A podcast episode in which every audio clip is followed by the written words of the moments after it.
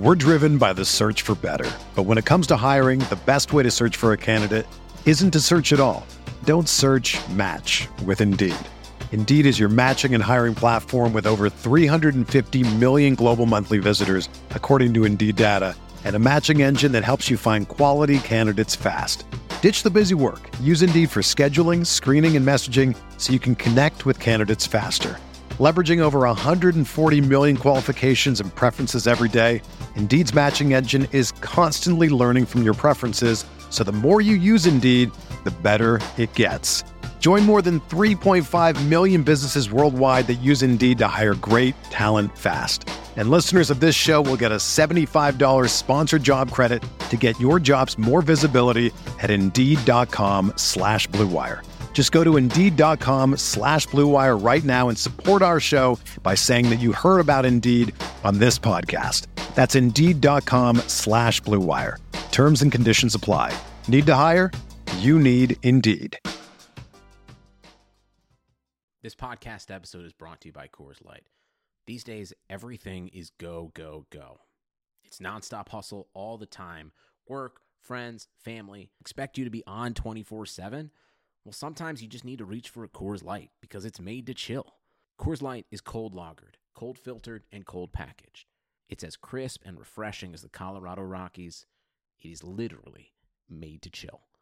Coors Light is the one I choose when I need to unwind. So when you want to hit reset, reach for the beer that's made to chill. Get Coors Light in the new look delivered straight to your door with Drizzly or Instacart. Celebrate responsibly. Coors Brewing Company, Golden, Colorado. Love a good deal? Sail into the season at Banana Republic Factory's Mega Labor Day Sale. Entire store 50 to 70% off. Dresses from $19.99, polos from $16.99. Find your nearest store or shop online only at Banana Republic Factory.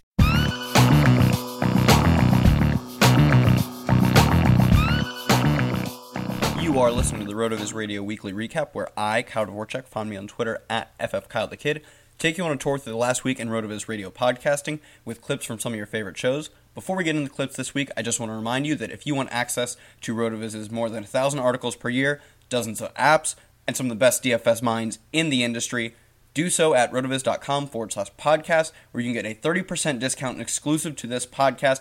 Make sure, again, rotoviz.com forward slash podcast if you want access to the great content at Rotoviz. And if you want to support the show further, do so at patreon.com forward slash rotoviz radio. That is our Patreon where you get access to exclusive content, namely our Sunday Rotoviz live shows. Hop on the live shows and get that last second advice you need to set your lineups or get those DFS lineups going just before Sunday football kicks off. Again, that's patreon.com forward slash rotoviz radio. Join a community of some of the awesome listeners and some of the great hosts on this show at Patreon. Support the show and join the community. Now, for our first clip of the week, we've got Kevin Cole joining Jeremy Hart on the RotoViz Mailbag Show talking about the showdown slates, which are all the rage right now in DFS. Here's a listen.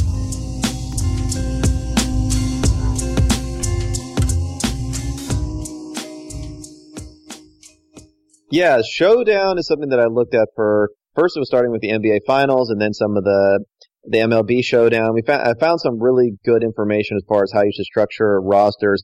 Primarily looking at how some of these had, had actually performed. Now we're coming into the NFL season, so we don't have a track record on them. Uh, but but we're going to see these more and more because of the simplicity aspect that I that I mentioned before of of these single game slates. So what I did was for the first kickoff game, the Eagles and Falcons. That was a one million to first. It was a it was a really big showdown contest uh, at DK.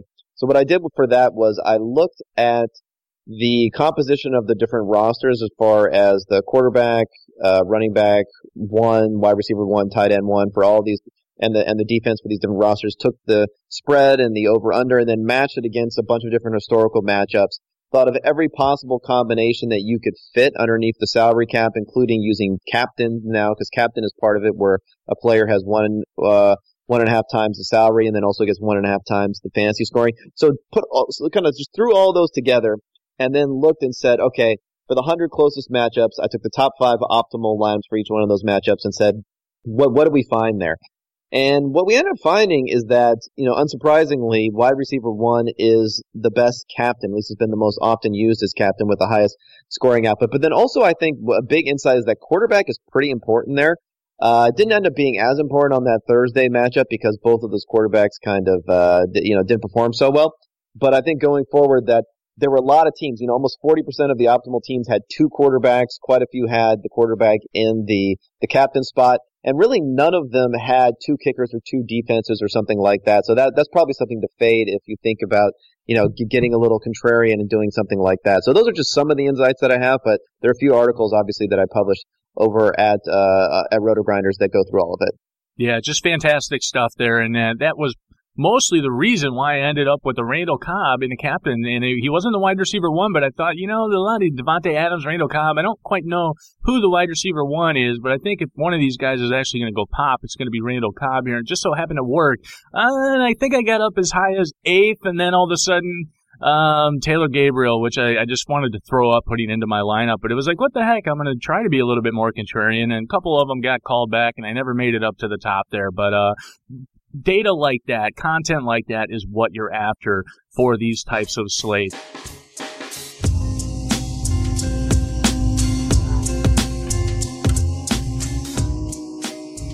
Great stuff from RotoViz Radio alum there, Kevin Cole. More DFS news, Devonta Freeman will miss his game against the Panthers this week, Tevin Coleman being the next man up. And if you've been listening to RotoViz Radio, specifically the On the Daily podcast, you'll hear Anthony Amico talking about how when we get these low owned running backs who their value jumps in the middle of the week because of an injury or becoming the starter in a various way. Those are the guys you want to target. The chalk running backs hit at such a high rate that fading them, especially in cash, is just nonsense. And in tournaments, as opposed to fading Tevin Coleman, maybe what I'm moving to here is stacking this game. We've got Devonta Freeman out and Greg Olsen out. On the Panthers side, that means targets will get funneled to Christian McCaffrey and Devin Funchess, making them both great values. And on the Falcon side, I wanted to look at our Game Splits app when Devonta Freeman doesn't play. Obviously, it's a boom for Tevin Coleman. Specifically, it's a boom for his rushing value. His attempts more than double from 8.2 attempts per game to 19, and his touchdowns jump from 0.32 per game to a whole touchdown per game. And then another interesting one I wanted to look at was Julio Jones when Devonta Freeman doesn't play. And in a small sample of Devonta Freeman not playing, Julio Jones gets a five and a half point PPR point bump, and that PPR point bump is mostly due to his touchdowns. And in the three games which he did play without Devonta Freeman, a 0.67 touchdowns per game. I think maybe finally we get the cure to Julio Jones touchdown, or at least a small reprieve from the Julio Jones can't score touchdowns argument, making this game a great stack as opposed to fading Tevin Coleman entirely. Moving on, we've got College Football Fantasy Show making their first appearance on the RotoViz Radio Recap. Here it is.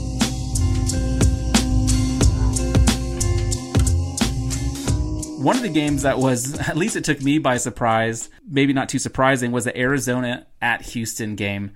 Matt, what what were your takeaways from that one? Um, I'm just mad at Kevin Sumlin. yeah, me too. Because Khalil Tate was the most fun player to watch in all of college football, and he's ruined him, and I don't understand why. For some reason, he's no longer running the ball.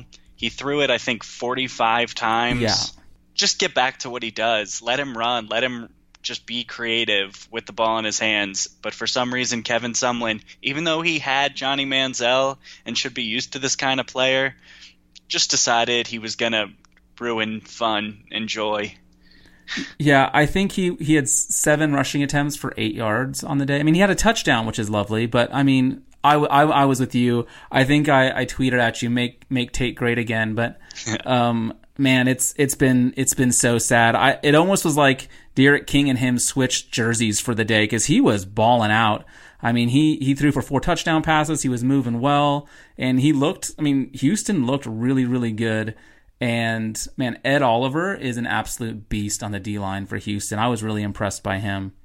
Yeah, Ed Oliver is pretty much the one guy who I'm willing to listen to the conversation about as the other guy for the top pick. I mean, my heart's obviously I still think Nick Bosa is the guy next year, but Ed Oliver's a freak, and he's when he's on the offensive line, if he's not getting doubled, then he's in the backfield. Right. He he had a couple plays where he it just looked like he was toying with people. He would just either do a stunt or just bull rush and get right through the offensive line and just be so disruptive. I mean, he didn't have like a huge stat line for the game, but he was when he was in there, he was just disru- disrupting everything. Yeah, he he's one of those guys that he doesn't necessarily have to get to the quarterback or make the tackle to affect every single thing going on in the play. What do you think going forward someone's going to do about Tate? Because clearly he he knows what he has. He saw this guy last year. Do you think he's going to try to adjust his game plan going forward, or do you think he's just going to try to force, you know, force this this action that we really don't want to see? I mean, my only fear is when you see things like Khalil Tate saying in over the summer he said I didn't come to college to run the triple option and just seemed to be voicing this not not enjoying the fact that he wasn't throwing and I, I'm just afraid that he's going to try and continue to push him to be a passer. And I mean, he's not a terrible passer, but he basically was 50% completion percentage yesterday. And I mean, he only threw for 1,500 yards last season. I hope Sumlin just sa- says to him, like, if you want to win football games, we're going to have to do it with your legs. And I don't know. I wanted them to be fun this year. And they, they, I mean, yesterday was sad. Yeah, oh yeah, I totally agree. And you look at you look at the Pac-12, it's it's not the the defenses aren't as suspect as as they have been in the past. And so I think if they try to do this drop back pass thing with Tate, it could be a real problem for them. Um, I mean, we saw saw Arizona State shut down Michigan State last night, and I think I mean I think it could be a, a long, long season for Sumlin and company if they if they don't try to adjust. But you know, assuming rational coaching decisions isn't always uh, the the right way to go. They've got two kind of cupcakey games next, so hopefully they make the most of it and get back to what they were good at.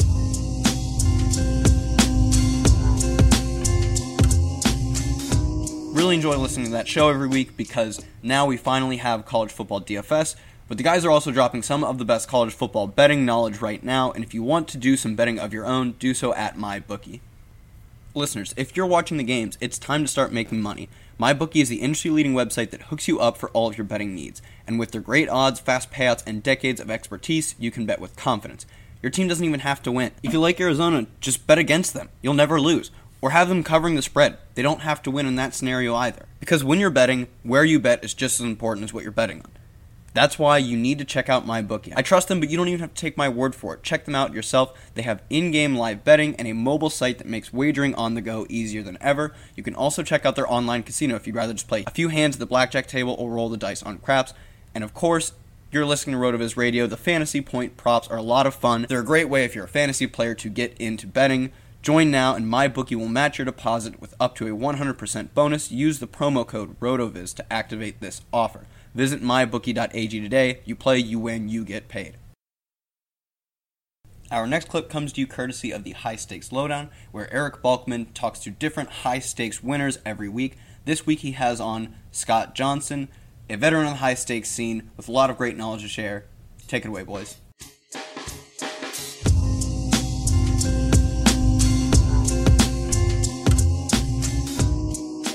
You did not take Sony Michel. Tell us a little bit about why you avoided him, but made sure you got Burkhead and White. Well, it's a it's a real coincidence that you happen to be in the Costanza League in the Scott Fish Bowl because I took the Costanza approach in this draft, and if everything I've always done is wrong, then I'm going to do the opposite. And for years, I've been a stay away from New England backfield guy, and and it's just it's not. I, I've come to realize, and, and I've talked to a lot of guys who are super successful, and and uh, it's not the right approach. It's it's you know I have to have approach. I can't cross anybody off the board um, ahead of time, and I used to do that with with some players, and especially with New England running backs. Rex Burkhead, I think, is highly undervalued. Um, James White is, uh, you know, both of their stocks uh, also are going to go up because Jeremy Hill towards MCL, and and and he's done now. Um, MCL or ACL, whichever one, either one, he's done. And uh, Michel, I've never had confidence in. I mean, you know this, Bulky. I live in Georgia, um, and this is uh, this is right in the heart of where Sony Michel uh, is from, and I've seen him play numerous times. I'm just not a believer that that he's going to come in and take over from from two veterans like that. So I, I didn't want any part of Michel. Never drafted. In fact, I don't think I have any stock in Michel in anything. And and you know how many leagues I'm in. So I don't have Michel one time. Yeah, you know, it, it, and to that point, you have Rex Burkhead, a guy that the Patriots signed away from the Bengals and protected him in this preseason, being extra cautious with that knee. And then on the other side of it, you have James White, who not only has has been a trusted part of this backfield for a few years now, probably should have won a Super Bowl MVP for his performance against Atlanta a couple years ago. So, oh, yeah. and, and when you have those two proven guys, those two trusted guys, and you're talking about a rookie running back who has fumbling issues on a Bill Belichick team that's that's probably reason enough to if you're going to pick two of the three, uh, you certainly picked uh, the two that I would have gone with. In fact, I'll say this too. I don't think I think I have Sony Michel on one team, and that's the, a team I also have Burkhead on, and I have Burkhead and White in, in plenty other spots too as well. So you and I are, are definitely of the same mind on that one. Switching to receiver here, Scott. We talk about um, uh, DeSean Jackson's big week. Uh, one against New Orleans. He's uh, now he's he's already hurt. You know, there's some talk that he may miss this week. Um, you have Chris Godwin. Shocker. Yeah, exactly. Yeah, I know. Uh, uh, stop the presses. Right now, you have Chris Godwin in your starting lineup for this team. What are your expectations? Let's just assume, for the sake of argument, let's just assume he doesn't give this starting gig up if he does start uh, against, uh, or uh, if he does start over DeSean Jackson this Sunday. If, if you know if Jackson misses or whatever, if he keeps that starting job all season, what are your expectations as far as where Chris Godwin will finish among receivers this year, uh, if that if that is the case?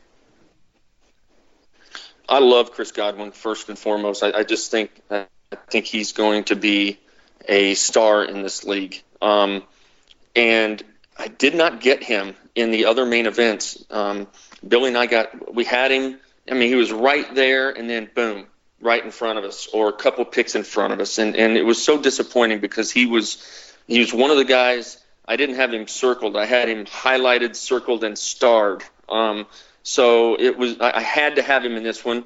Um, we went earlier than we we took him at 11.7 um, which is about where he, he got taken in the in the leagues. No he got taken 10 point uh, 10.10 in one of the leagues where I was going to try to get him in the 12th so knowing that, um, I, I grabbed him at 11.7.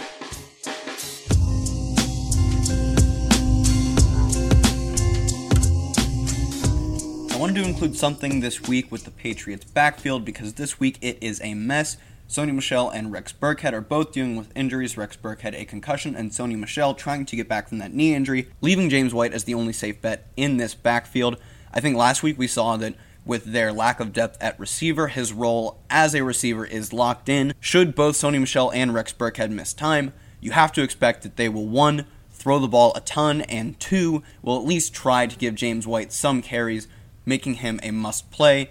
For a little more on their matchup with Jacksonville, here's a clip from the Fantasy Football Beat, one of the best shows to listen to every week on RotoViz Radio, where Mike Randall has on a different beat reporter to talk about what he is seeing going into a team's matchup in the upcoming week. This week, Mike had on JP Shadrick of Jaguars.com talking about their matchup with the Patriots, what they plan to do to stop Tom Brady. We saw them come close in the playoffs last year, but collapse at the end. And be sure to listen to the full show after this.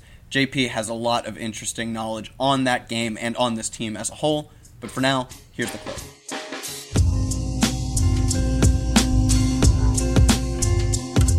Yeah, run the ball, uh, protect the ball, keep it away from number 12, and keep him firmly seated on the bench drinking Gatorade. That's probably your best bet. I mean, considering what happened in the fourth quarter last year when, you know, the Myles Jack play happened uh, in, in the AFC Championship game, or didn't happen, depending on your outlook. And then the offense couldn't move the ball after that. They went three and out. They only had two first downs in the fourth quarter. Um, so, you know, they they they got to be able to move the ball somehow with the lead in the fourth quarter um, they let it slip away, and that's a big reason why. And you can you can point to the officiating in that game, you can point to a few things, but the inability to to move the ball in offense and maintain possession, well, that was a big part of the loss as well in that fourth quarter. So they've addressed it. You know, they've, they've added offensive lineman in Norwell. They've you know, worked on uh, offense a bit this year to try to be able to run when they need to late in the football game.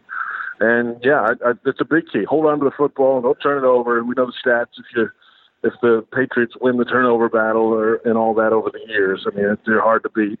Um, so you got to hang on to the football. Yeah, turnovers is going to be a big key for this game, and especially you know that's sort of the attention sometimes on Blake Bortles. He did not throw an interception in the three playoff games last year. He did have an interception Sunday, but it was wet conditions against the Giants. The, the Jags have good playmakers on the outside. I, I, think Keelan Cole is a very good wide receiver, very underrated. Dede Westbrook, Donte Moncrief, uh, Austin Seferian-Jenkins had a touchdown that was called back on a penalty. So, yeah. do you think the Jaguars can attack that Patriots secondary? You know, down in uh, in the home game on Sunday. Yeah, I think it's uh, this is a I think this is a tight end game. I mean, this is for Austin Seferian-Jenkins. He got some looks last week, and as you said, he had the touchdown that was negated by the, the hands to the face penalty by Norwell. Uh, but another guy to look for, James O'Shaughnessy. You know, uh, they really didn't have last year the the consistent threat over the middle on offense. Um, Marcedes Lewis would give it to you in spurts. You know, he had a three touchdown game in London against the Ravens but he only had five all year. You know, uh, that, that was just a one game, and he was kind of losing his legs as the years went on. Still a great blocker, of course, at the tight end position, but they didn't really have it. And they tried. They tried Julius Thomas a few years ago. That didn't work out here. They've addressed the position to try to get that. Uh, they feel like they might have that now. Um, I think that's something that you could see moving ahead here, especially this week. Uh, watch out for those tight ends on offense. And you're right, the young receivers are a year older now. You know, that's the good thing about them. They were all rookies last year, Keelan and, and Dede Westbrook and, and all those guys. Jaydon Mickens, another one of those guys. Um, so that's the positive thing. Everybody's a year older, a year wiser. Yeah, you lost Marquise Lee for the year, but you have some guys who have seen some game action. Uh, experience matters, and uh, experience against the Patriots certainly matters this week. JP, I'm sure you realize in the fantasy world, we remember that Marcedes Lewis three touchdown game. When someone has three touchdowns, it sort of lights up our world over here. So yeah, do we do remember that one well? Uh, l- let's turn our attention to the defense here. How are you going to stop 12 and, and the rest of the Patriots? Uh, Jaguars defense, of course, tremendous last year. Second in the league in sacks, 55, interceptions, 21. Pass defense is the best in the league by a ton, in my opinion. Last year, they allowed uh, about 300 yards less in the entire season, total passing yards, than the second best team. They played incredibly well in that AFC Championship game. They limited Brady for over three quarters in Foxborough. They should be very confident at home in this game, but I'm curious what you think Todd Wash's plan is going to be against this Patriot passing attack, and, and how are they going to limit Rob Gronkowski? Who's going to guard him, and then what do they do with Ramsey and Bouye on in the secondary there against the Patriots? Yeah, it's pass rush, pass rush, pass rush. I mean, you got to get to to Tom, and maybe not even get home, but get him uncomfortable. One last thing I wanted to note was that in their playoff matchup, we saw Danny Amendola get targeted nine times, seven of which he brought down, and he scored twice. If you're going to attack this team, I guess you can attack them from. This episode is brought to you by Decoy Wines of Sonoma, California. As you gather with family and friends this summer, experience the best of wine country with Decoy by Duckhorn. Winemaker Tyson Wolf spends every vintage focused on harvesting grapes and crafting wines from the finest vineyards. Whether it's our flagship Cabernet or crisp and refreshing Rosé, Decoy has just the wine for your discerning taste. Ask for us at your local wine shop or visit decoywines.com slash celebrate to locate our wines near you. Whether you're firing up the grill, hosting an alfresco get-together, or enjoying the warm summer nights, let Decoy by Duckhorn elevate your occasion. This episode is brought to you by Decoy Wines of Sonoma, California. As you gather with family and friends this summer, experience the best of wine country with Decoy by Duckhorn. Winemaker Tyson Wolf spends every vintage focused on harvesting grapes and crafting wines from the finest vineyards. Whether it's our flagship Cabernet or crisp and refreshing Rosé, Decoy has just the wine for your discerning taste. Ask for us at your local wine shop or visit decoywines.com slash celebrate to locate our wines near you. Whether you're firing up the grill, hosting an alfresco get-together, or enjoying the warm summer nights, let Decoy by Duckhorn elevate your occasion. Sugar Ray Leonard, Roberto Duran, Marvelous Marvin Hagler, and Thomas Hearns. Legends, whose four way rivalry defined one of the greatest eras in boxing history. Relive their decade of dominance in the new Showtime sports documentary, The Kings, a four part series premiering Sunday, June 6th, only on Showtime.